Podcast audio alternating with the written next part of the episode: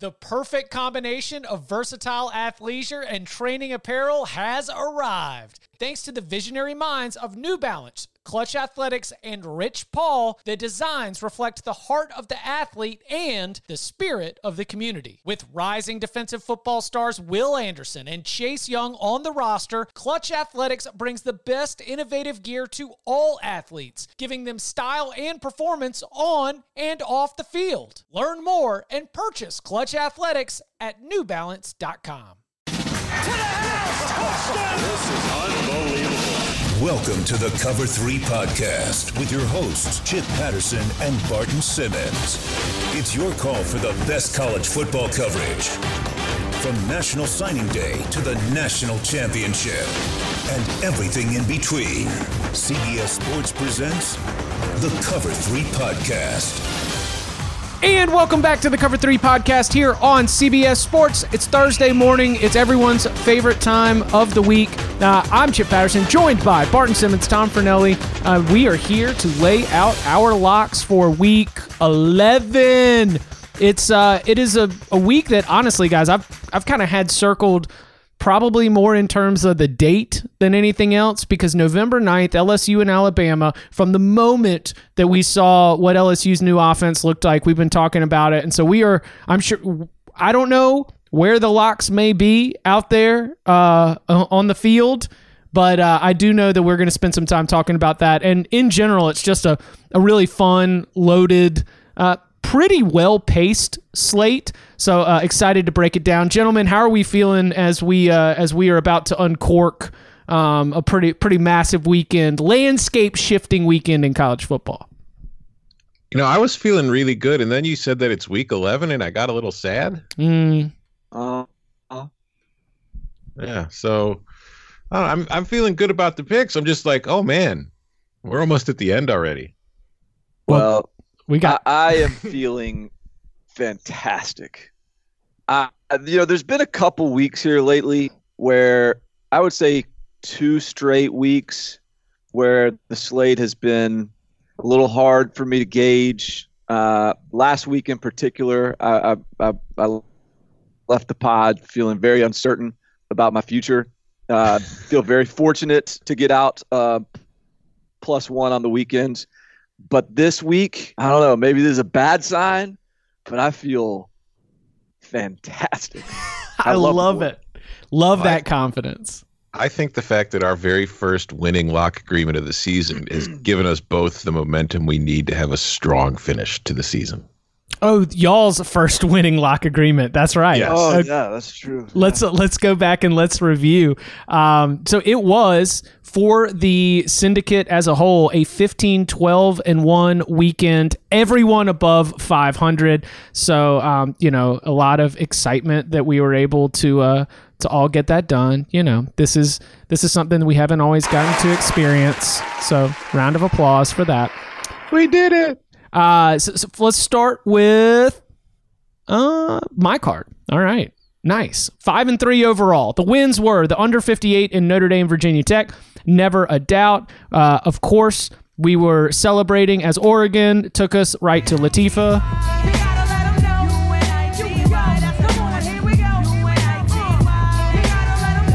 So that brings Lock Unity to six and two on the season. So keep your ears peeled. If you hear Latifa, you might have a winner. Uh, the under 45 and a half in Army Air Force. Uh, things are right in the world again. We've got our service academies under hitting. Uh, Kansas plus six. That was a bad mistake. I uh, I picked up I picked up the poo dollar.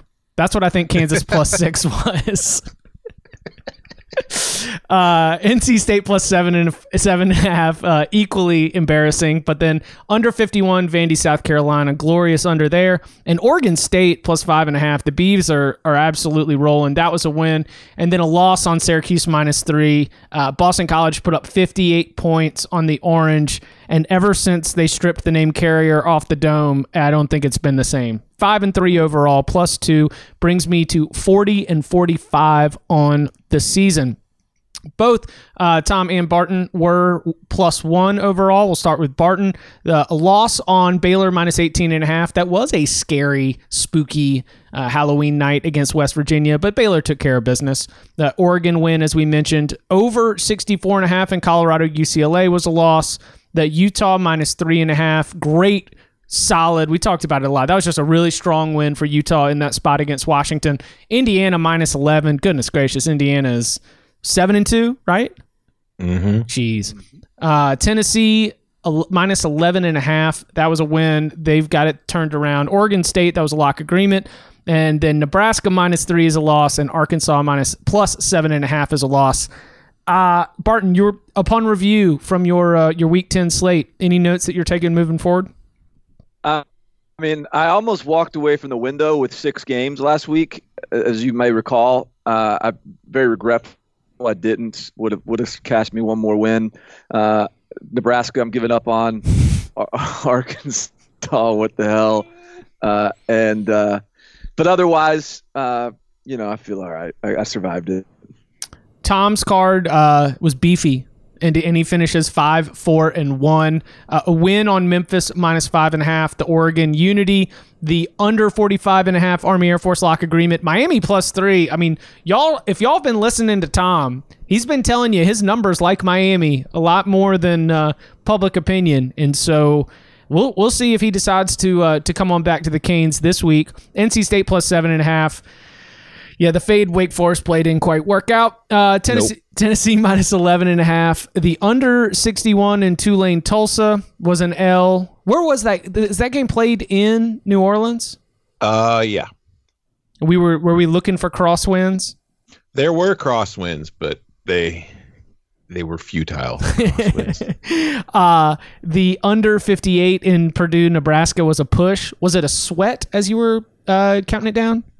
Uh, no, it wasn't a sweat. It was a travesty in which it was easily cruising towards an under until both teams just exploded in the final nine minutes of the games. I think there were 24 points in the final nine minutes, if I recall correctly. Gracious. So yeah, Uh, under 50 and a half, Buffalo, Eastern Michigan, also a loss. Uh, Buffalo thumped them and could have sat on the rock, right? Weren't we sitting there right on the edge of that game feeling like it was going to go? hmm yeah, it was. I mean, it wasn't it wasn't like a sweat sweat, but it was. I thought it was pretty good for most of the way, and especially in the first half, and then the second half, it just kind of, you know, it wasn't like a killer, but you saw it coming. It was just at halftime, you thought you were pretty good. And then uh, Akron plus six is a loss. Bowling Green took care of business. Bowling Green currently at three wins. We are rooting for a push. We're at that point in the season. Uh, five, four, and one on the week. 46, 49, and one overall. Uh, Barton, I think I, I forgot to mention 49, 33, and four overall. And uh, the entire uh, group. Oh, and uh, the dentist, Auburn minus 18 and a half lost. Yikes. I mean, the dentist is, you know, the dent. Uh, here's the deal with the dentist. I think I figured it out. As dentists do, he's been playing a lot of golf this fall. so I, I think the dentist. I mean, he's got another play this week. Um, but at this point, feel free to fade the dentist because he's he's lost the magic of 2018. I feel like the fame has gone to his head, and he's not putting in the same kind of work that he was last year. Yeah, just rest, just just living off that cash from last year, living off the fame, shaking hands, taking pictures as the dentist on the golf course, and uh, letting his letting his record sour. So needs to get straightened out. Steve, is that the dentist? The second that somebody asked for the dentist's origin story, we jumped the shark. uh, the dentist is four and eight on the season. Uh, the entire group on the season, one thirty nine, one thirty five, and five. Uh, all right, just to to take y'all uh, behind the scenes just a little bit. Normally, I am uh, I I ask these guys if they want to lock it up, and uh, and we kind of dive in. The the jingle, which so many of you love, gets put in afterwards. Most of these sounds we, we enjoy together, but Uh, there have been some requests, and when y'all are, are making requests in the, in these uh, in the mailbag, you know, give give us a five star review, give us your review of the show, ask a question.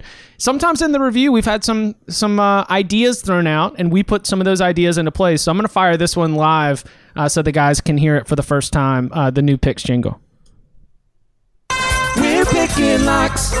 My blue plate special five star locks are coming. Since 2005, when Service Academies Look at these locks. Five star master lock. Lock it up. The under is 33 9 and 1. We've gone over it a million You times. want these locks? I'm, I'm, I'm living and dying every every point, every cover. Oh, well done.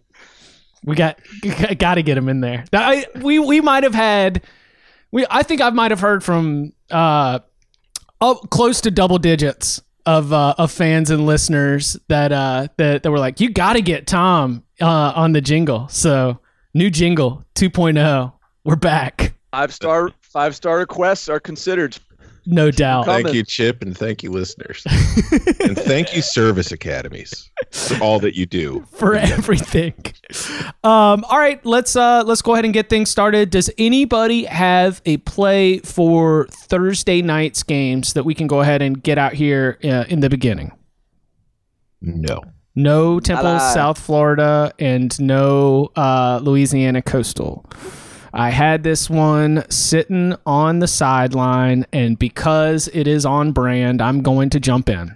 Uh, and uh, I guess the the tee box would be mine anyway, uh, as the having the honors. And so, boys, the fade Charlie Strong wagon is back. We are going to be locking up Temple as a short road favorite playing at USF in Tampa. Uh, the Owls are minus one and a half. It's uh, it's a little bit tricky, but it is a principle because we are jumping on the other side of the Bulls, and uh, and we're we're going to be taking the Owls. The Owls are much better at home than they are on the road. I'll say that anecdotally. Feel free to correct me if I'm wrong, but uh, but the fade Charlie Strong play has been honestly just just a lot of fun. So I'm going to go ahead and get things started, and uh, and I will go Temple minus one and a half as my first lock of the uh, of the day. Yeah, I'm not locking it up, but this will probably be spoiler alert for anybody that follows on Twitter. This will probably be the Twitter tip of the day tonight as well. So I'm obviously in agreement with you. I'm just not. It's not one of my. Let's see, how many picks do I have here tonight? It's not one of my nine favorite plays. Well, th- this I'm I'm I'm in, intrigued here that you want to make this play because last time we saw South Florida prior to the bye week, they totally ruined East Carolina's homecoming. 45-20 blowout. Temple's gotten blown out by UCF, blown out by SMU. Uh, okay, all right. So you you you back on the train. Back on. All right. I- Yeah. I will say, here's some fun for you, Chip. At under Charlie Strong at home, South Florida is six and eleven against the spread. As a home dog, it is two and four against the spread. So Mm. Hoot hoot. Let's go Owls. Uh, Barton. Uh, well, shall we dig into the game of the century? You guys up for that? Texas State and South Alabama. Yeah, I was gonna say, are you One. are you throwing us a curveball, or do you want to talk about uh, Bama No, no, LSU? no. No, no. Let's let's. I the actual game of the century, Okay. LSU Alabama. Do you guys have a play on that? Yes. yes. All right. Well, here's the thing for me. Now, I am a little bit. Look, it feels like the world is on LSU right now. Feels like everybody feels like they they, see this as LSU being the better team. This is the year LSU wins, and I've got a hunch. Uh, you know, Tom might be on the total. I got a hunch that Chip is on LSU. Spoiler alert: the dentist is on LSU. The public is on LSU, and that scares me. If if I were to play LSU, Alabama, this is Nick Saban feeling like he's got a chance to actually be the underdog here. I mean, even though they're favorites, I mean they, they've they've got the world against them in a lot of ways. They're behind LSU in the rankings, and uh, a lot of people aren't giving him a chance and, and all this. And so this feels like a great opportunity to to play Alabama. And yet I, I'm sticking with my, my guns. This has been my principle all year long. Trust my eyes. I believe LSU will win this game. And and I'm actually not this is not going to be a money line play. But I but I'm going to take the points here. LSU plus six and a half. Look, the reality here is this is an LSU offensive line that has looked like one of the best in the country against an Alabama defensive line that is, hey, good, but not to Alabama standards. This is the maybe the first time that an offense can really make those true freshmen in the middle sweat. And I'm talking about mainly the linebackers. And there may be a I'm sure there's going to be a game plan here. Maybe Alabama pulls the the Auburn game plan uh, out of their hat from the bye week, where it plays seven DBs and one linebacker, and just you know has athletes running around all over the field. But if Shane Lee, true freshman's in there, and Clyde Edwards-Helaire gets matched up on him, I like my matchup. If Christian Harris is in there and he's got a uh, match coverage with all those different athletic receivers. I, I, like LSU's chances there. And on the flip side, I, I think the the injury with Tua is significant, and if he's a little bit immobile, if he gets banged around a little bit, then that's a problem. And so, bottom line, end of the day here, while it feels like this is not the sharp play, I am just going to go with LSU here because I think this is the time LSU wins. I haven't even talked about Joe Burrow. He's got the he's got the the intangibles you need. So give me LSU to to to, to cover the six and a half. Uh, Tom, are you making a play on the side? Nope. Lock agreement on LSU. And Tom, are you going to be on the under? Yep. It is a double play for me. Uh, I'm going LSU in the points because and and I I'm, it is I agree with you, Barton. I'm not going to make it my money line sprinkle this week because the more that I've thought about this game, like when I when I put together the Alabama fan fiction of describing how Alabama wins on our last show, like that has terrified me. But I think LSU is the better team, uh, at least by their performance so far this year, and with the six and a half, I I just kind of like the the wiggle room that I have there for a three point, a four point, or a six point Alabama win that would be, still be able to get me the cash. And then the under is almost my uh the the under is the uh the insurance policy because as I imagine Alabama winning this game if they were to win it by 10 points for example, it's probably because um, they are limiting what LSU has been able to do offensively, and if they're doing that, then the score is going to be suppressed. So I I am going uh, under, and I'm going LSU plus six and a half. Double lock, Tom. I am on the under 63 and a half.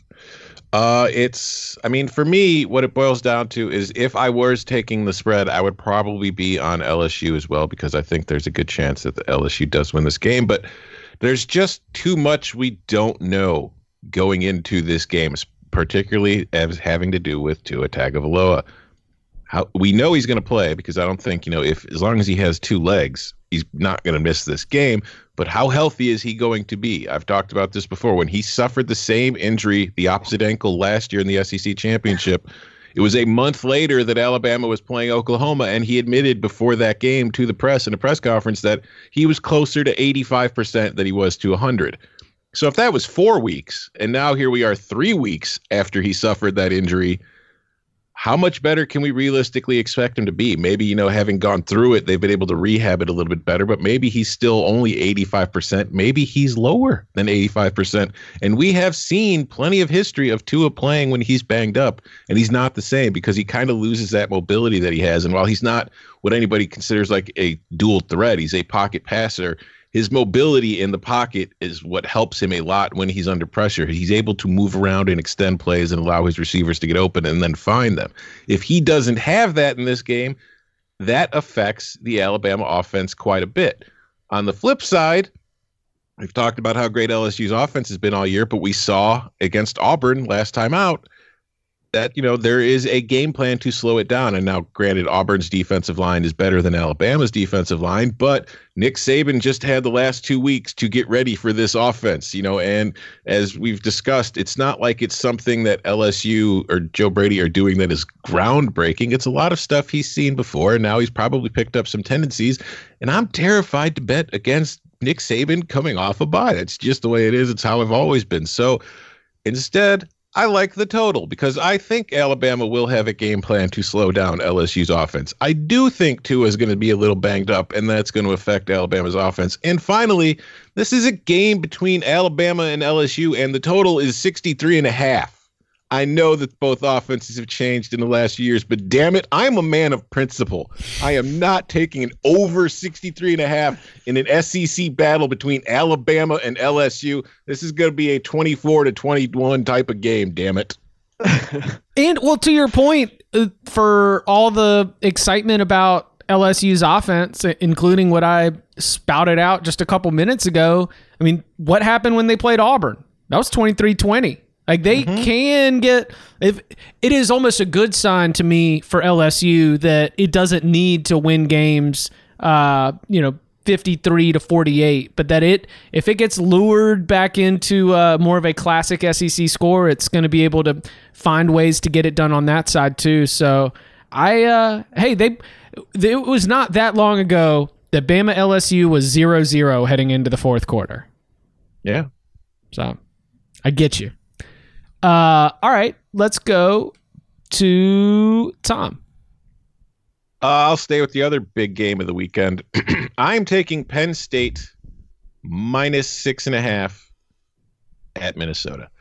Uh, I, have made this spiel before, but I'm going to make it again. Minnesota is eight and zero. The fact that it is ranked at number 17 by the college football playoff should tell you everything you need to know about its 8 0 record.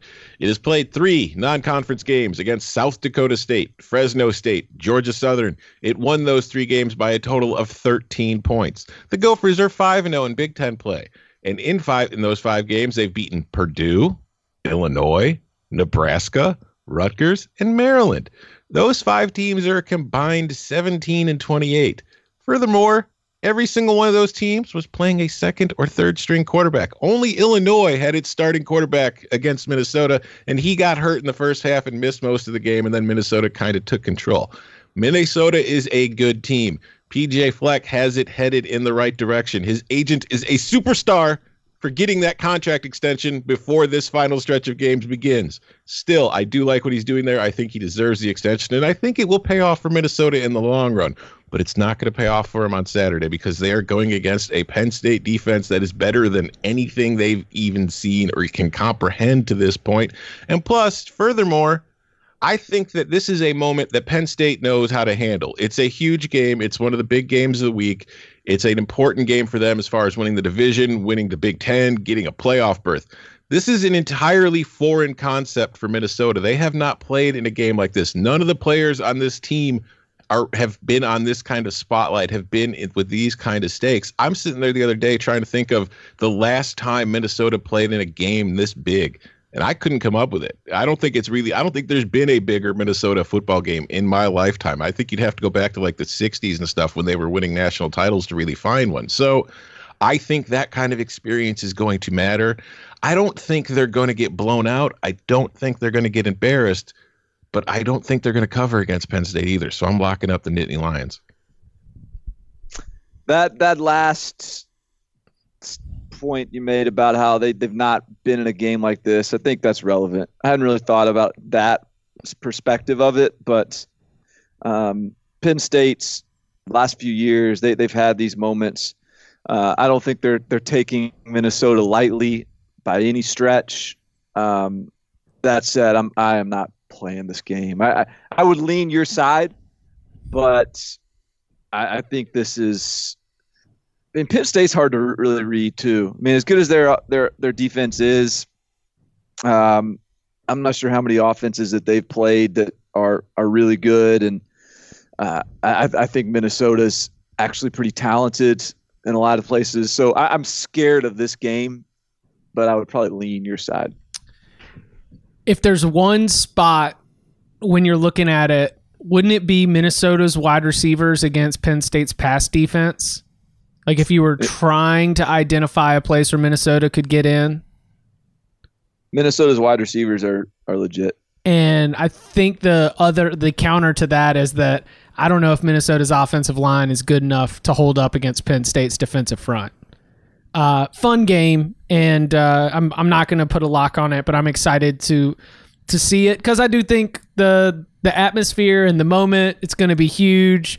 I mean, I, I will I will probably have to go back and and look at the YouTube video of when uh, he was at Western Michigan and PJ Fleck gave the pregame speech where he spent the first half of the speech uh, walking around holding up a piece of coal in his hand. Then he stuffed it down into a big bin. And then he said, And you know what I'm going to make you? And he's like, A diamond. And then he pulls out a big old gem out of uh, out of the same bin where he stuffed the coal. Yeah, the, the coal to diamond pressure magic trick, I think, is going to get a rewatch as uh as I get ready for that. But yeah, I'm, I'm gonna I'm gonna sit on the sidelines for this one. I I think Penn State is is the better team, but it would be awfully fun if this game's tight headed down the headed down the stretch to uh to get our Saturday started. But no lock from me. All right, Barton. All right, uh, let's see.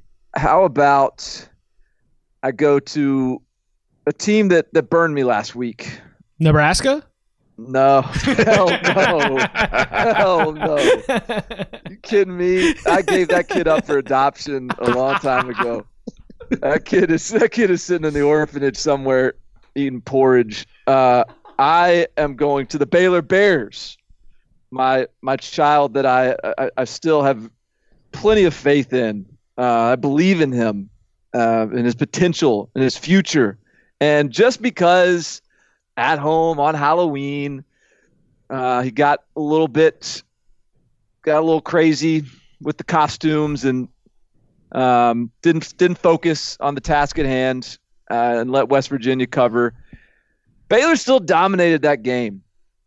Uh, they they it was like 430 to 220 or something in yards. I, I watched it early in the game and I didn't watch all of it, but Baylor the game was like seven seven. Baylor went down to the one yard line and they were driving. Uh, this was maybe first quarter, uh, and and I was like, oh, you know, this looks this looks about like I I would hoped it would. And I turned this turned it off and went to doing whatever dad duties I had to do, and I turned it back on like I don't know, 45 minutes later, and it was still 7 7. I was like, what the hell happened? And it's just that was that kind of night where just some fluky stuff happened, and Baylor didn't didn't get the points they should have, given the way it dominated. Now you get this TCU game, and I think that that game refocused Baylor. I think uh, when you look at TCU last week, uh, their their starting quarterback, true freshman Max Duggan, was injured had a hand injury. In comes Michael Collins. He has an injury. Because they went to Michael Collins, Alex Delton, their other quarterback, has now decided he's going to leave the team. And uh, Max Duggan is supposedly going to play this week, but he's got an injury on his throwing hand. So, how effective is he going to be? Their backup to him is some walk on Justin Rogers, their other backup, who is a pretty good player, is transferred out. So the the the qu- quarterback depth is not there right now for TCU, and I don't think TCU is a bad team, but I think TCU is a great example of football is hard. Like my, my coaches used to tell say this in, in college. You know, the, the other team's trying too.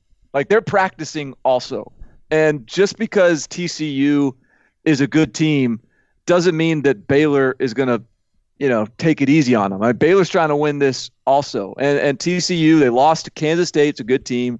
They beat Texas. They lost to a good team in Oklahoma State. And now they have Baylor. And I just don't think they're good enough to beat Baylor. And to, to, to for, for this line to be only two, I think is a great opportunity to capitalize on Baylor's underwhelming performance last week. Give me the trustworthy Bears under Matt Rhule. Baylor minus two. Fight. Fight! Fight! Fight! Fight! I don't think we've had one of these in a while. You and me? Yeah. All right. Uh, it was Notre Dame, Michigan a couple weeks ago. So if this game was played in a vacuum, uh, ten times, I think Baylor wins. And yeah, you are right. Uh, the right now signs are optimistic that Max Duggan's going to play. Um, I if if this game is played in a vacuum on a neutral field ten times, I think Baylor wins seven or eight. But I'm looking at this spot for the Baylor Bears with Oklahoma on deck, going on the road to Fort Worth. And it is a Gary Patterson play where the, you know, 11 local kickoff, um, a, a point total that we've got right now at 47. And so we know that Baylor's, you know, very methodical, likes to take its time. TCU's got a great defense. It just it doesn't seem like the kind of game where Baylor's ever going to be out ahead by 14 to 17 points. And TCU's always going to be in it. And there are enough uh, skill players, high quality skill players on TCU's roster that I think that you know, if you just need a touchdown or two or a big play or an explosive play here or there, that TCU's going to be able to get it. So where TCU is, uh, you know, what like four and four overall, uh, had had a very up and down season as you mentioned. I'm I think that it is a spot again, and I'm I'm definitely factoring in the Baylor is still undefeated uh, and all the weight that comes with that. Look, you know, the Big 12 title chase is underway. Oklahoma coming up next week. I think it is a really, really tough spot for the Bears.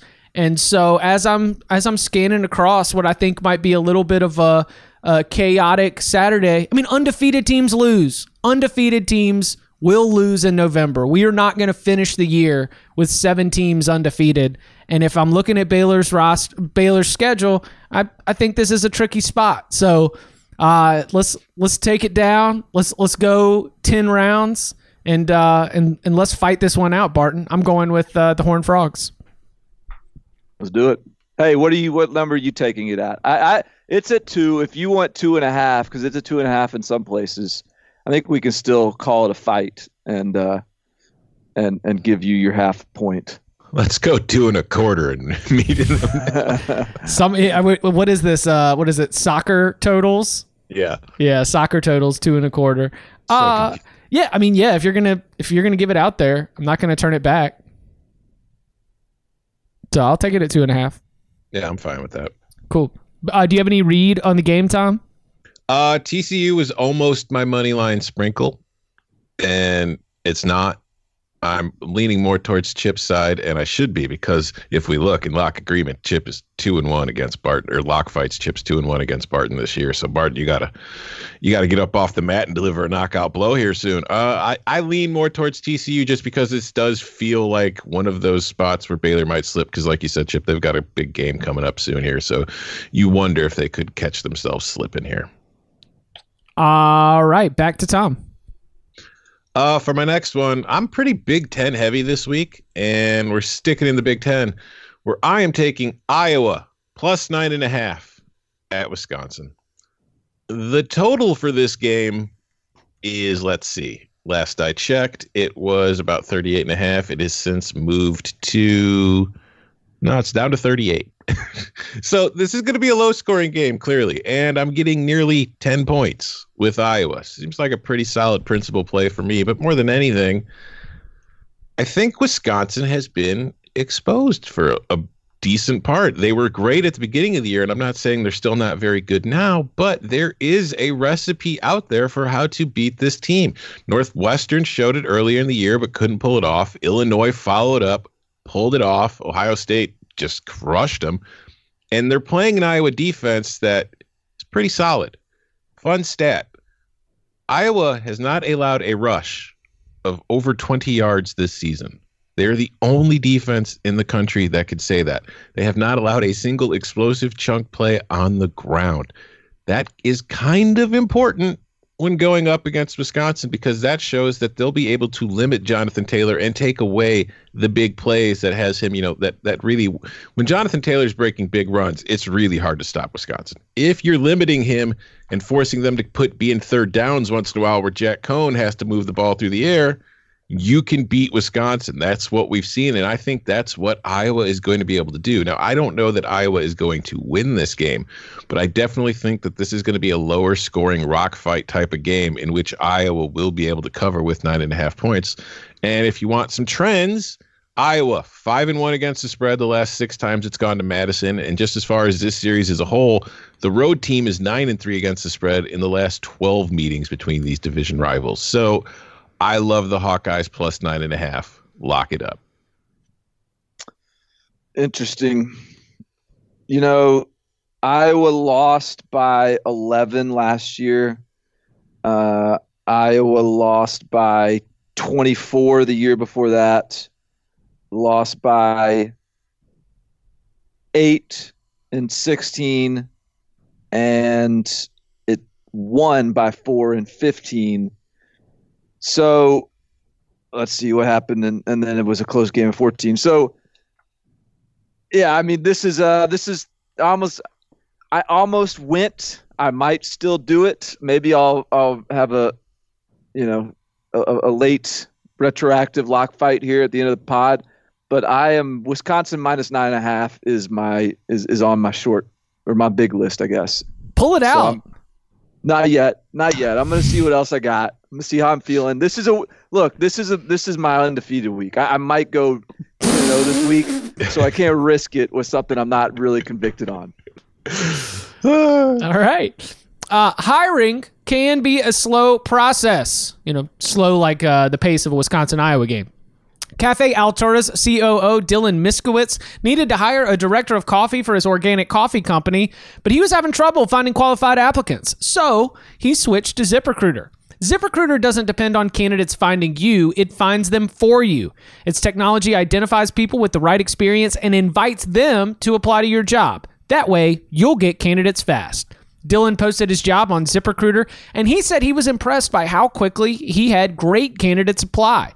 He also was able to use ZipRecruiter's candidate rating feature to filter his applicants so that he could focus on the most relevant ones. And that's how Dylan found his new director of coffee in just a few days. With results like this, it is no wonder that four out of five employers who post on ZipRecruiter get a quality candidate within the first day. Why ZipRecruiter is effective for businesses of all sizes. Try ZipRecruiter for free at this exclusive web address, ziprecruiter.com slash cover. That's ziprecruiter.com slash cover, like cover three, the name of the show, C O V E R. ZipRecruiter.com slash cover. ZipRecruiter, the smartest way to hire. Okay, so you're going to be leaving that one on the sideline, Barton. Uh, where are you going to be taking us next? All right, I feel pretty good about this one. um, common theme here. Let's go Kentucky Pick'em against the University of Tennessee. On the other side of our beloved Vols. Wow. After I what know. the Vols did for us last week. I know. I know. And I still like Tennessee. And I still think that you could see Tennessee get to a bowl. But I look, and, and I know that Jeremy Pruitt's got a little bit of uh, what is it, the Brer? Is it the Brer rabbit? The guy that Brer. said don't Brer rabbit. He's got a little Brer rabbit in him. Got a little don't don't whatever you do, don't throw me in the the briar patch. Um, he's talking this week about how this is not, a team hadn't been very focused, how the team has been, you know, practice has been just okay. Uh, team's pretty beat up and tired and, and all that. And I'm gonna I'm actually gonna believe that. I'm gonna take him at his word there. Um, when you think about Tennessee right now, it had a really good effort uh, against Georgia. You know, got got away from them. Um, it beat Mississippi State. Had a great effort against Alabama. I mean, that was almost a one score game late, and then the the fumble return for touchdown. Beat South Carolina, and then beat UAB. now it's on it's it's on its sixth game without a a bye week. Um, it's it lost its two offensive tackles in that uh, what was it the South Carolina game? Uh, it's it's just it's beat up. It's it still doesn't quite know what it's, what it is offensively from the quarterback position. Uh, it's going into this Kentucky game with Kentucky being, you know, off the bye week, refreshed at night, the checkout line, uh, coming off of a, a big win against Missouri. I just think Kentucky is is not beat up, is not refreshed, is not tired, is energized. This is still Tennessee coming to town. This is still a little bit of, uh, you know, the why don't we get more respect kind of deal here. Um, and and I think the Kentucky is just ready and motivated for this spot here. So I while I like the direction that things are headed with with Tennessee, I think this is going to be a really tough spot for them to get up for. Uh, I like Kentucky to win it. Okay. I'm just, I'm, I'm hurt. Yeah. Baffled. Sorry, guys. To to quote the great poet Ed Reed, I'm hurt, dog. It's all business, guys. It's not personal. It's just business. I mean, lock Tom Barton lock agreements were skidding, and Tennessee brought you out. I'm just Now gonna he's just turn on throwing you. us in the trash. Unbelievable. Uh, all right, Tom, back to you. Well, I'm going to stick in the Big Ten for yet another pick, and this is another low total, and I'm going below it. Purdue at Northwestern under 39 and a half.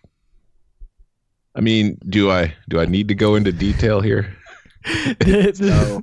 It's Purdue, which I think the three of us are on its too deep at offense right now, against Northwestern, which has scored, I think, 78 points so far this season and is probably, as far as points per game, is the worst offense in college football. Uh, I do think Northwestern is going to reach double digits this week because Purdue's defense is somewhat not great. And I do think Northwestern actually has a very good shot of winning this game. It's just. I don't think it's going to be. I think this is like a 17 to 13 kind of game, and I think that this is a Northwestern win, but it's going to be a very, very, very, very, very ugly, sloppy, just typical what exactly what you expect. I mean, when the total's this low, folks, it's this low for a reason. And you might have been scared a few weeks ago when it was Northwestern and Iowa, and I think the total was 38 in that game, and they never came close to it. And I think this game being it will be very similar to that. So Purdue Northwestern under 39 and a half. Glorious. Not gonna lock it up, but you might, you might, you might notice me rooting for it on Saturday. Mm-hmm. Might. I think I'm. A, I think I'm going to jump on board here. Ooh, little gonna- lock I'm gonna- agreement. I'm going to. Uh, I'm going to agree with you. You're forgiven for Tennessee. in this in the spirit of, of unity uh yeah i mean this is i just i'm sitting here thinking about this game and first of all i just think it's it's it's comedy that northwestern is favored and yet i'm, I'm not anxious to take the other side uh in fact at one point i have i have purdue plus two and a half written down uh on my on my big board and then i have a backslash and I said Northwestern minus two and a half. It's like I can't I like I don't know, I can't figure it out. So I'm just gonna go what I am certain with, and that's not a lot of points. Um, no more explanation needed. This is gonna be a typical slop fest. All right. Um, I will take us to Chestnut Hill, where all you you only need you only need two words and four syllables. Red bandana. Boston College, red bandana game, principal play. We got him at minus two. So I'm obviously not the only one. It opened at a pick 'em, and I, I'm not ready to think that Florida State is. I don't think this is the spot where Florida State is going to, you know, rally behind uh, Odell, and I don't think that this is going to be the spot where a coach gets dismissed and then you see a more inspired team. You know, the old dead coach bounce. I I think that Boston College is uniquely motivated in this game, not only for the you know external tr- sort of tradition, the red bandana reasons, but also because this is a, a Boston College team that, based on what we saw last week, is really grinding to try and salvage what they can out of this season. And they're five and four, but let's look at what's coming up because they're going to have a week off on the other side of this. Then their season finishes with back to back road games at Notre Dame and at Pitt. This is the home finale red bandana game for Boston College, and a win in this game would get them bowl eligible.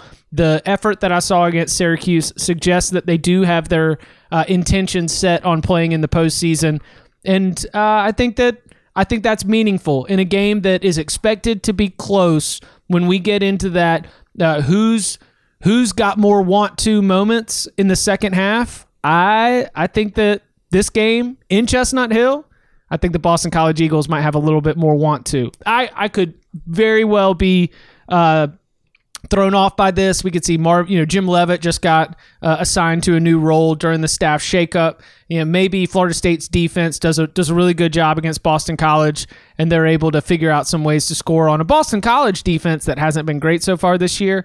But I I like sort of all my extraneous factors of of motivation uh, in a game that you know kind of a toss up on paper. So give me Boston College uh, red bandana game minus two. I also have a play for this game, but it is not on the spread. Is it on lay under? It is. I'm taking the under 63.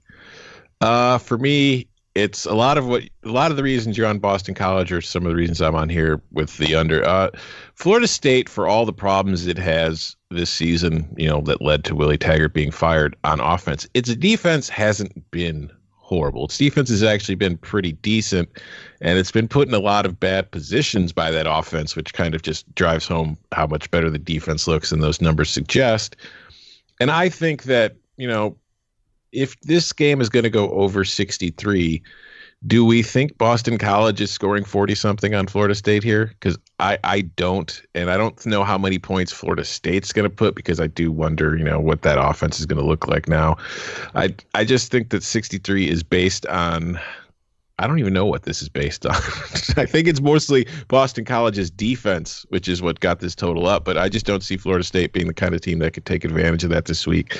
And it's hard to qu- know what the desire will be. So I, I like the under here. I think this could be a situation where BC jumps out to an early lead with all the momentum and everything from the red bandana game and a very, very lively crowd. And considering Florida State just fired its head coach, if they get down early, it's hard to one it's hard to believe they're going to be super serious and super into the game late. So I like the under. I mean, I I don't think it's. I'm not playing this, uh, but you say you don't know what the number is based on. I mean, Boston College has been scoring a lot of points. And 58 against Syracuse, 45 against NC State, 39 against Louisville. Like they've sort of been on a roll offensively, and they they go. Uh, like these are two fast-paced teams, so I could see points being scored um, but I'm I'm I'm fascinated by this spot. I, I'm I'll be rooting for your side chip for you, but uh, this will be an interesting game. See how Florida State and what their mental state is. All right, let's go to Barton. All right. How about we go to the Big 12? Um, in Matt Campbell's tenure at Iowa State, he's lost to Oklahoma by 10. He's beaten Oklahoma by 7 and he's lost Oklahoma by 10. He has got Oklahoma once again and for some reason Iowa State is a 14 and a half point underdog and I think Oklahoma is a really good team. I think Oklahoma probably beats Iowa State. I think Iowa State, especially coming off of bye week, is built to compete with this Oklahoma team. And so I, I think, uh, just given the history in this series, given that this Iowa State team, I continue to believe is better than its record.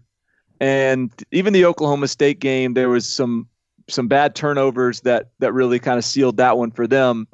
But they've looked like there's not been a game where Oklahoma where, where Iowa State hasn't had some some significant chunk of time where they've looked like the best team on the field. And I think this will be another game where uh, th- this is never not competitive. And so while I'm not ready to cash in on a big money line play uh, on Iowa State, I wouldn't sh- be shocked if Iowa State upset Oklahoma here. So give me Iowa State plus 14 and a half.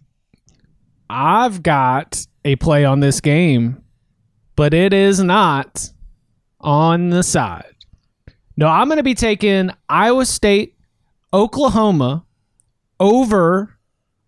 Where are we going to get this? I'm seeing it all over the place. I'm seeing 67 and a half, 67, 66 and a half, 67, 68. Uh, let's see here. There is a 66 and a half, so that's what you should take. Yeah, I'm going to take the 66 and a half on that one.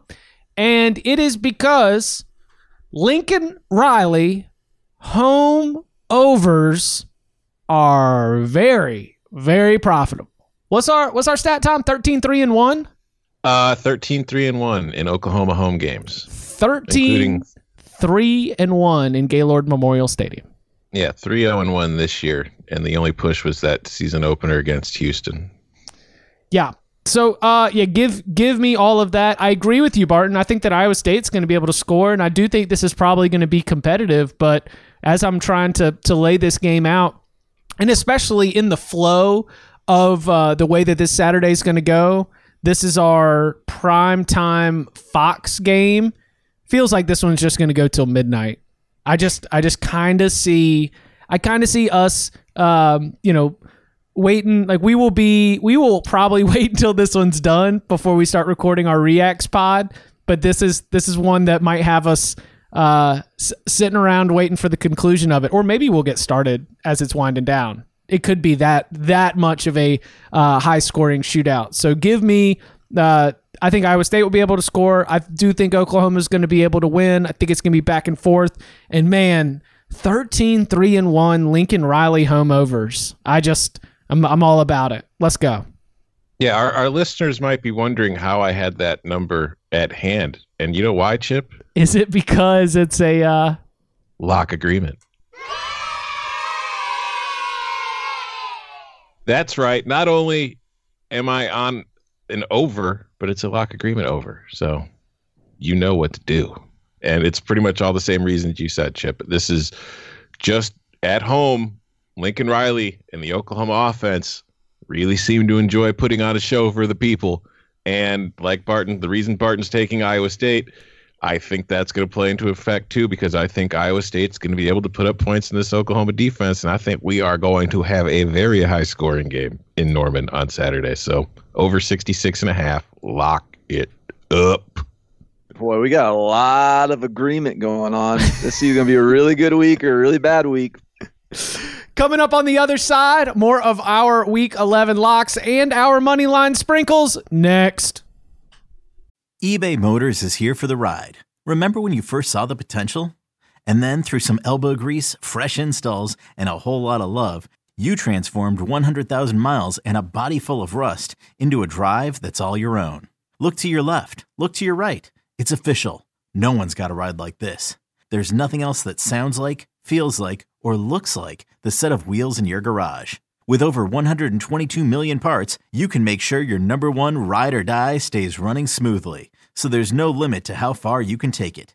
Brake kits, turbochargers, engines, exhaust kits, roof racks, LED headlights, bumpers, whatever your baby needs, eBay Motors has it. And with eBay Guaranteed Fit, it's guaranteed to fit your ride the first time, every time, or your money back. Plus, at these prices, well, you're burning rubber, not cash.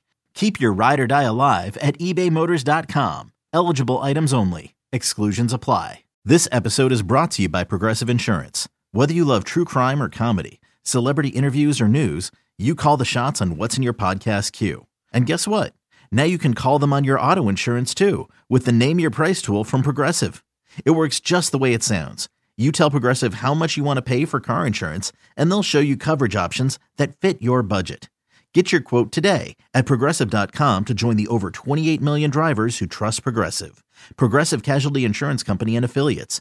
Price and coverage match limited by state law. All right, Barton, back to you. Uh, okay. How about we head on over to the East? Let's go to the ACC, where we just saw Miami get a big old rivalry win. Yay! All right, Miami. Woo! Got got a coach fired. You head up to Tallahassee. You dominate 27 to 10. Feeling pretty good. Feeling really good. Um, feels feels a little bit like after you beat Virginia, doesn't it? Uh, remember that? Man, Virginia was one of the top teams in the ACC, and you went at home and handled them 17 to 9. And then what was waiting for you on the other side of that was that Georgia Tech game. Didn't go so well against Georgia Tech. Here we are after a big win, and Louisville is coming to town. Scott Satterfield's boys. And Tom Fornelli's math might tell you that Louisville's boys are outmanned, outmatched. That's not the way this Louisville team thinks. This is a scrappy bunch. They're confident. Their confidence grows every week.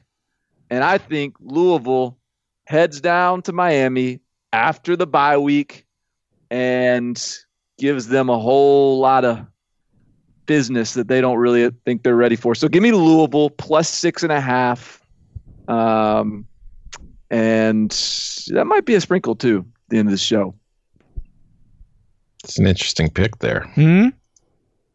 And it's a fight. Yeah, I thought we might have Fight. on that one. Fight. Uh, Fight. you mentioned my numbers. Here's a number for you. I have a little metric that I use to rate both offensive lines and front sevens, per, you know, for each team. And Louisville's offensive line ranks as the 116th best offensive line in the country, judging by my numbers. Would you like to know where Miami's front seven ranks? Three. Yes. fifth. It's quite a big mismatch there, I think. Louisville, offensive line, not very good. Been able to get away with it for the most part because they play in the ACC, and the ACC outside of Clemson is generally trash. Miami is not trash. As I have said the last few weeks, Miami is a team that has lost against that Georgia Tech game following the win against Virginia. Yes. It lost a game against Virginia Tech. Yes. It lost to North Carolina on the road. Yes. It lost to Florida. But it's mostly been Miami beating itself in a lot of those situations. And if you've paid attention, Miami's just gotten better. It's not the same team it was in September. It's found some consistency, even in the changing at quarterback from N'Kosi Perry to Jarren Williams, Perry, and out of Williams. The offense is just playing better overall because Miami's offensive line is playing better overall. It was horrible in that game against Florida, but most offensive lines have been horrible against Florida. It was horrible in the weeks afterwards, but each week Miami's offensive line ranking is improving just a little bit. It's still not great, but it's improving. And I think that's going to play a big role here against a Louisville front seven defensively that doesn't rate very highly itself. So when I look at those four units, both have bad offensive lines. Louisville has a bad front seven. Miami has an amazing front seven. And I think that is going to be the deciding factor because, as, as I said in the recent weeks, when Miami is forcing turnovers, Miami is winning. When Miami is getting pressure on the quarterback, Miami is forcing turnovers. Miami is going to get pressure in the backfield. Jawon Pass is going to make some mistakes in this one. Miami is going to take advantage, and Miami is going to cover this spread. And we're going to look back and say, man, if not for that Georgia Tech loss, this Miami team probably wins the Coastal and might actually have given Clemson a challenge in the ACC championship game, which it will not be getting from anybody else. Do you have your full uh, D line rankings or whatever those rankings are in front of you? Mm-hmm. What what I'm just just curious. What does Virginia's defensive front rank in your in that list? Sixth. Oh. Louisville beat Virginia 28-21. Miami beat Virginia too. Just saying, Oh, this is. I think this Louisville team is has their, that that offensive system can mask some flaws on that offensive. Oh, it definitely can. That's that's the whole purpose of it. But I just Miami's just I'm telling you, if you've my numbers have liked it all year, but the numbers keep improving each week. They're playing better every single week as the season goes along. And we've seen there are a lot of teams that just improve as the year goes on. And Louisville probably could be improving itself too. It's just I think that a lot of the spreads that we've seen in Miami games recently still take into account the September Miami, and it's not so much as caught up to November Miami. Tom, you know, this week of the year, you know, there's a lot. Of, it's about um, kind of who's tired, who's not, who's focused, who's not, and sometimes this this time of year, you know, teams will just roll into town and and they'll step in front of a buzz saw. I'm just telling you, Tom. I'm giving you fair warning. Team Barton is feeling like a buzz saw this week. I hope you didn't just walk in front of a buzz saw. Uh, I'm diamond, baby. You can't cut me. Um, all right. Let's uh Barton, how many do you have left? Uh, I've got at least four left. Whoa, all right, Barton, you go next. All right. All right. Uh, so while we're in the ACC, um, look, I, I think that the clock may may run out at some point on uh, on old Wake Forest, but I don't think it's going to be this week. I, I don't. I, we're on the road. I get it. Virginia Tech just nearly upset Notre Dame. Woo! Look But ahead was- spot, potential look ahead. that was i mean look you're all we got to do is win here it's a two point line virginia tech should have gotten blown out by notre dame it's the power of a second quarter 98 yard scoop and score is the difference between virginia tech getting blown out and nearly upsetting notre dame i when you look at this virginia tech team and yeah it is a look at spot i get it uh, but you know, Wake is again a team that's only one week removed from the bye week. They are they have been good all year. Virginia Tech has got five wins, two of them against FCS teams. I'm just not I'm not back on the Virginia Tech train because they had that wild win against North Carolina and they nearly upset Notre Dame. That that I, I saw enough of that Notre Dame game to feel like Virginia Tech is not as good as that score presents. The quarterback situation is still a little bit uncertain at Virginia Tech. They've got some injuries there. I just think Wake Forest uh, is is going to go in here and win this game. So give me Wake minus two. I will be rooting for it because uh, this is this has been a pretty awesome year for Wake Forest football. So it would uh, it'd be nice to to see them be able to round this out with like a ten and two season. And this is you know Clemson. I expect to be a loss, but then after that it's Duke and Syracuse. Ten and two's in the mix. Ten and two feels a little bit different than nine and three, and especially if it includes a win in Blacksburg. So best of luck. I'll be rooting for it for sure. Um, all right. I'm gonna take us out to Tempe. It was a few years ago where a USC coach got fired after losing to Arizona State. I don't think that they're gonna leave Clay Helton out on the tarmac. He's a good guy. We like Clay Helton. Just a one of the nicest guys you'll find in college football. I mean, he likes Ed Sheeran as his uh, favorite musical act. But this, uh, the, playing against this Arizona State team, with everything that's swirling around this program, and look, I'm this might this feels a little bit like it's uh, I, I don't know, I haven't I don't have these numbers pulled up, but for USC to open as a short road favorite and for it to quickly swing to Arizona State minus two or minus one and a half, I I I'm probably not the only one that's thinking that this is this is going to be it for uh, for my beloved Trojans, but I do, and so I'm going to be taking Arizona State. Uh, I will lay one and a half. I think that um, you know this is an Ariz- a USC team that is very, very banged up. It's an Arizona State team that's young. When we've got these young teams and a, a coach in his second year who's got things moving in the right direction, a playmaking quarterback late in the season, as long as they're able to stay healthy, you know that that's where I look for some light bulbs to go off. And maybe it's not, you know, when in one key position. I think that Jayden Daniels has been good for most of the year, but just sort of throughout the roster, if, if things are starting to click, things are starting to move in the right direction. I think that this Arizona State team can come out with the win.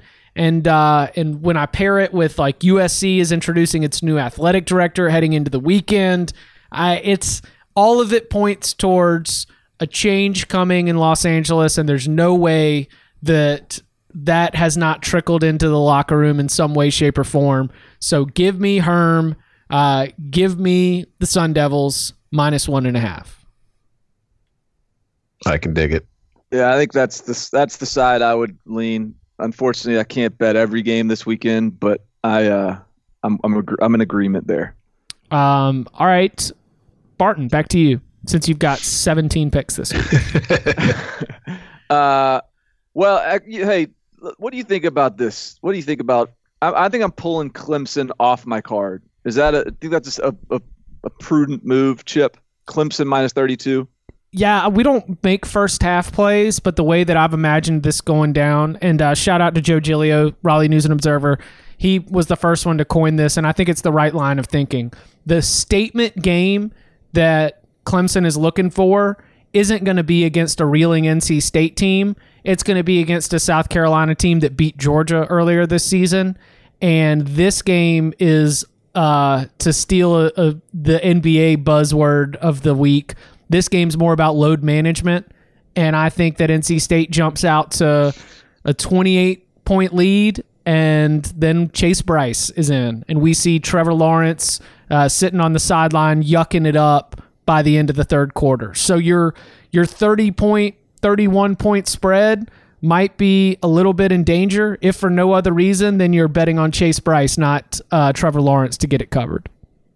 Yeah, yeah. I wouldn't play NC State, but I think maybe I'll. I think I'll might might pull off. Um, pull off uh, the the Clemson play. Uh, so instead, I think I'm to go, and and this is a is a little bit worrisome because it feels like this is just a for good reason a a a, a hot team, you know, a popular group of guys right now. But I mean, Kansas State's heading to to Texas, and they're they're, they're getting seven points, and I'm not saying that Kansas State's going to beat Texas.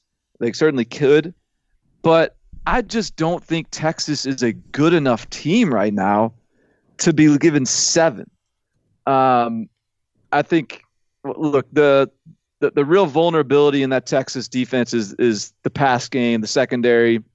So it's not as if Kansas State is going to roll in there and start just throwing it around the yard on them. But look, they also haven't played a lot of teams that are going to try to run the football the way Kansas State is. So who's to say that's not vulnerable too? I, I think that Kansas State is a, a a more trustworthy team. I'm not playing the money line here, but I think to to give me an opportunity to just keep it within a score of this Texas team, I feel pretty good about that. So I'm gonna go K State plus seven. And you know, speaking of um, Clay Helton and his Ed Sheeran fandom, uh, you know, Tom Herman's a Dave Matthews Band guy, apparently. Chris Klieman's Def freaking Leppard. So I think that's enough to put me over the top on something I'm unsure on. Give me Chris Klieman, Def Leppard, K State, keeping it within a touchdown. You know, my initial reaction when I saw this spread was to, to, like take Texas because as I was like, oh, there must be something behind this.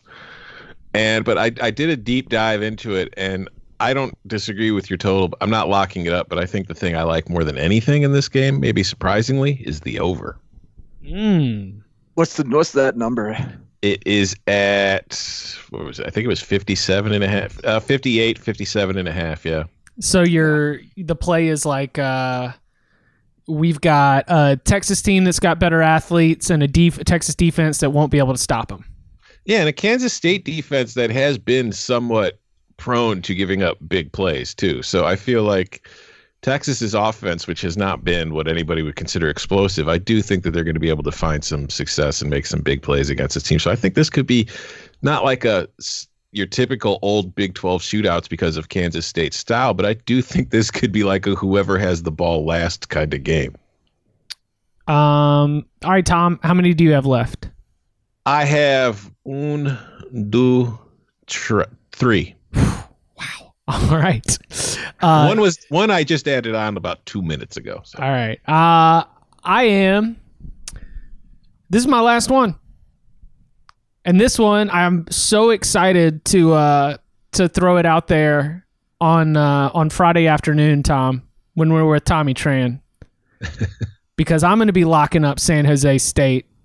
We're getting San Jose State plus seven and a half at Hawaii.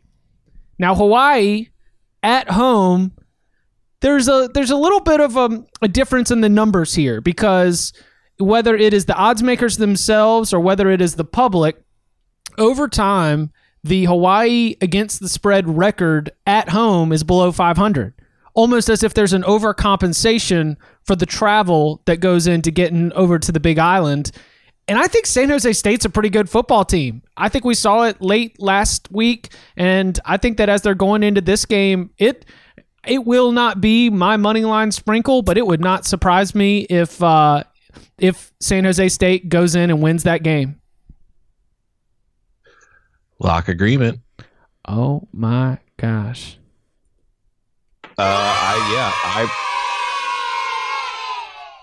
Tommy Tran is going to be just over the moon with us. Uh, it's yeah, it's it's what you said. I think San Jose State is a team that's not getting nearly as much respect as it should be from odds makers and from betters. It is not the same team we've seen the last few years. It is a much more competent football team. But that trend you said about Hawaii at home since 2015. Hawaii is 722 and 1 against the spread at home. As a favorite, it is 312 and 1 against the spread. Hawaii's offense is prolific, but its defense has given us absolutely no reason to trust it as a seven and a half point favorite against a San Jose State offense that has been, you know, it's it's had its moments. It is not a bad offense. It's not efficient, but it makes enough big plays to keep it in. And Hawaii loves to give up big plays. So I think this is going to be a very late night shootout on Facebook, and you know we'll be we'll be up until 3 a.m. watching this thing. Barton, you want to unite the clans? No, no, this is you, this is not my lane. You guys know that. uh, but that's uh, but it's, uh, that all sounds like it makes a lot of sense. So I'm with it. Seven and a hook. Oh yeah, let's go. Uh, all right, Tom. Or I guess Barton, back to you. All right, I love this play. I love this play. Uh, Stanford has played two games in four weeks. They played two games in a month. Uh, Colorado has played five straight. This will be their sixth straight game. They've lost five straight. They just got housed by UCLA. Stanford, ever since they sort of, I mean, uh, look, they they beat Oregon State. They they beat Washington.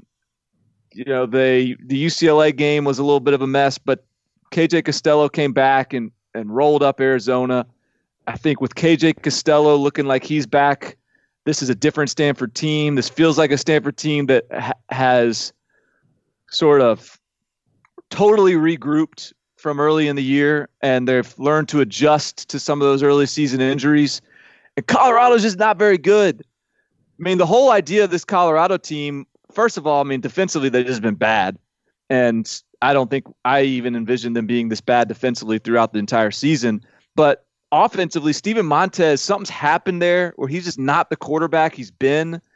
Um, there's been uh, Laviska Shenault is has dealt with some injuries, and he he doesn't even get really the touches that that he's supposed to be getting. I, I just think Colorado come or Stanford coming off another bye week uh, is is not laying nearly enough to make this tempting to go the other way. I think Stanford's with uh, another uh, kind of statement game, bad look for Colorado. They're going to lose big. Did did you just take Stanford? Yeah. yes. I did. This is this uh, this is not the same Stanford we were fading. It just isn't. This is a different team. I don't even know who you are anymore. Oh, I know who he is. He's he's got a soft spot for the uh, private school smarties. That's right. Ever since then, us private schooler guys circle the wagons, start getting getting in my private school directory, calling everybody, saying we need to start pumping each other up a little bit. We're get, we're trying to get relegated out there. So that's what the Freemasons are. Um. All right, Tom. Uh, I am going to stick out west in a mountain west. I am taking Wyoming plus 13 at Boise State. Boise State, this is a trend we've talked about plenty. Uh, they are not great at home overall against the spread, and they're even worse as a double digit. I don't have the number for double digit dog or favorite at home, but since 2015, as the home team, Boise State is 12 and 18 against the spread. And I think going in this matchup against a Wyoming team that is not doesn't have the same kind of talent that Boise State has overall, but plays a certain style, plays a certain scheme that they are very comfortable in, and they will slow the game down. The total for this one's only 48 points. They're getting nearly two touchdowns. I think Wyoming is going to do everything it can to keep Boise off the field. And if Boise, is, when the offense is on the field, Wyoming's defense, it's not bad. They don't make a ton of huge plays, but they are, you know, they make life difficult for you. They don't allow a lot of big plays. They make you put together long drives, and that's going to take some time off the clock, too. So, I kind of like the under as well, but just not as much as I like Wyoming getting 13 and a half. So that's what I'm taking. Love it. Not gonna lock it up. Got a full card, but wholehearted endorsement here. Uh, Barton. Uh, I might be done. I might be done. Um, are you done, Tom? Nope, I got one more. What's your What's your? Let me let me ponder this while you go yours. All right. Well, if we look at my card this week, I've got, you know, well, actually, no, I already had. Never mind. Uh, I am going to take, I was going to say I haven't had a favorite yet, but I took Penn State. But I'm throwing another favorite on the fire. I am taking Georgia minus 16 at home against Missouri. I know Georgia's coming off, you know, a big win. I know, but I'm just going to go through Missouri's season for you. At home, Missouri beat West Virginia 38 to 7. It beat Southeast Missouri 50 to nothing. Who cares? It beat South Carolina 34 to 14. It beat Troy 42 to 10. It beat Ole Miss 38 to 27.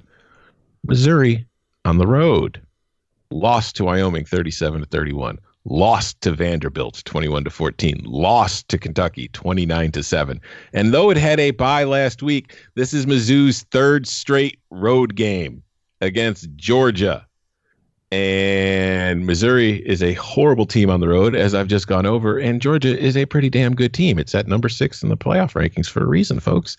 And the dogs are going to run wild all over Mizzou. They're going to cover this spread pretty easy. I don't even think Mizzou makes much of a game of it at all. So lock up Georgia. Barton. All right. Yeah, I'm gonna do. I'm gonna do one more. Uh, I'm gonna do another SEC East game. Florida is hosting Vanderbilt.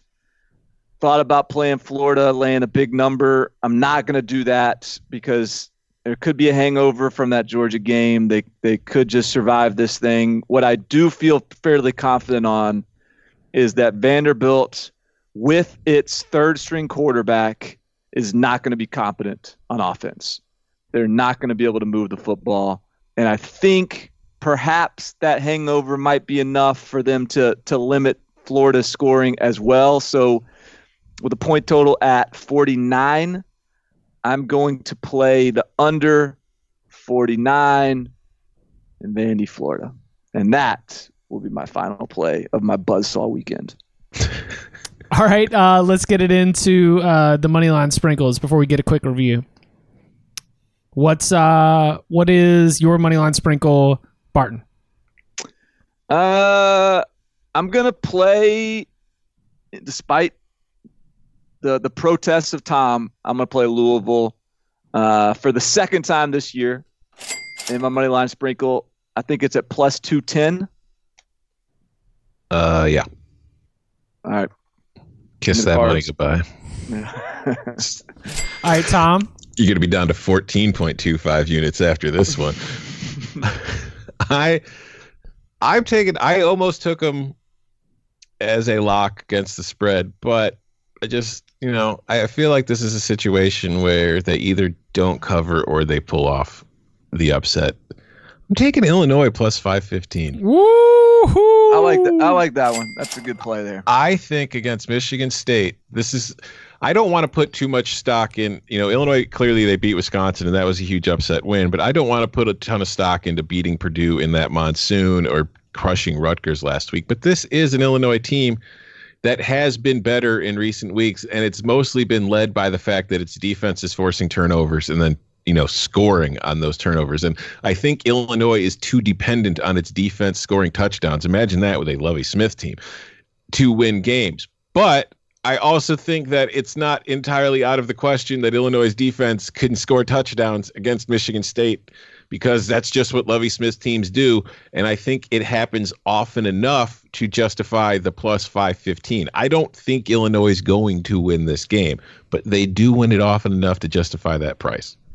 My money line sprinkle is along a similar lines. It is not a team I wanted to take against the spread, but uh, given the scenario, uh, it's it's either going to be a a ten point win by the favorite or a shot at a a shock the world victory. I I don't know what the price is. I don't have it ahead of me, but I'm going to be taking the Duke Blue Devils at home. Cold night in Durham. Scoring might be suppressed. Things could get a little bit tight. And this Notre Dame team, it's not like a, a total what do you have to play for scenario, but I mean, what do you have to play for? And so I will uh I'll I'll, t- I'll roll the dice on David Cutcliffe and the Blue Devils in this spot. They played Notre Dame I think 2 or 3 years ago and it was a 2-point game, a 2-point Duke loss. It was high scoring in, in that case and that game was in South Bend, but uh, I believe I believe that Duke will uh, get up for it. That doesn't mean there's going to be a great home crowd. Duke, even for the biggest games of the season, Duke has trouble, you know, really generating a, a vibrant atmosphere right there. But uh, I do think the team and the locker room and the coaching staff, I, I think that they'll be locked into this one. 7:30 kickoff. Let's go Duke with a, a little shock the world victory against Notre so Dame. wait, Duke students don't camp outside the stadium in Cutliffeville? No, dude. When Cutcliffe first came, you know how uh, sometimes and football programs have have sometimes come under fire for the way that they market this. But you know how like coaches will do football lessons. Like sometimes it's marketed to women with the messaging of like, "Hey, ladies, learn about football."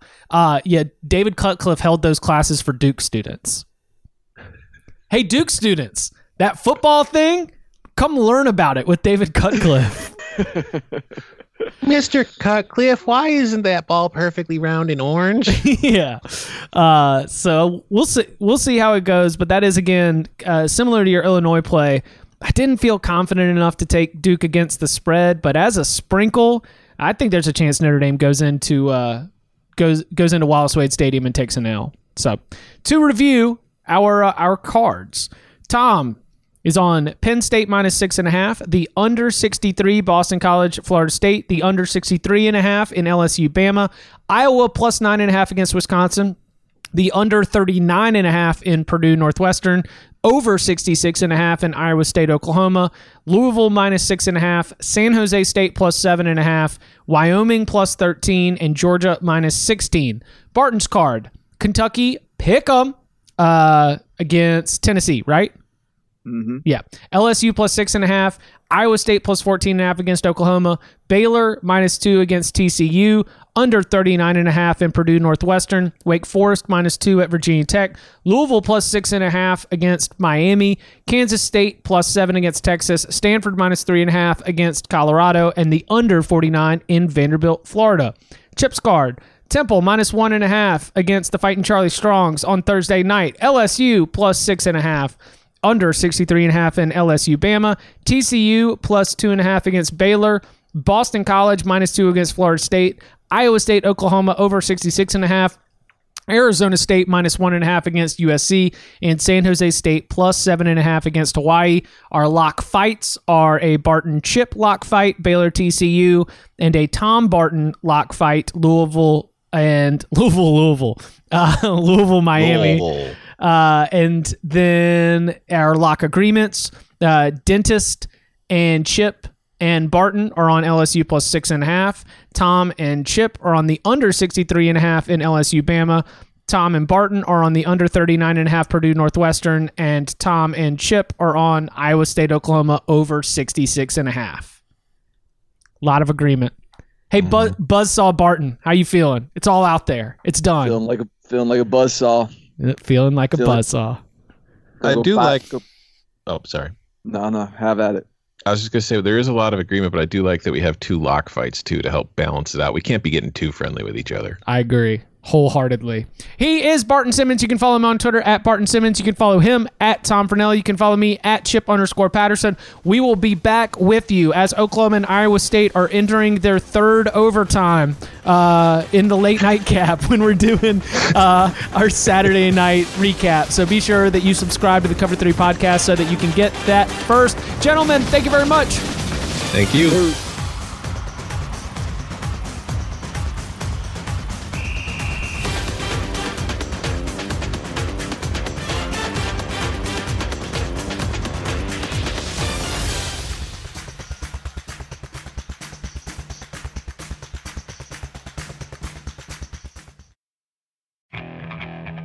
Okay, picture this. It's Friday afternoon when a thought hits you. I can waste another weekend doing the same old whatever, or I can conquer it. I can hop into my all new Hyundai Santa Fe and hit the road. Any road. The steeper, the better. Because my all new Santa Fe is available with HTRAC, all wheel drive, so I can hit the trail without a worry in the world. Heck, with three rows and best in class rear cargo space, I can pack the whole family in with all our gear. We've got available dual wireless charging for our phones, so we'll never lose touch with civilization, and we won't lose touch with the primordial power of Mother Earth. So, which is it? Waste the weekend or do something a little more epic? And conquer it in the all new Hyundai Santa Fe. Visit HyundaiUSA.com or call 562-314-4603 for more details. Hyundai, there's joy in every journey.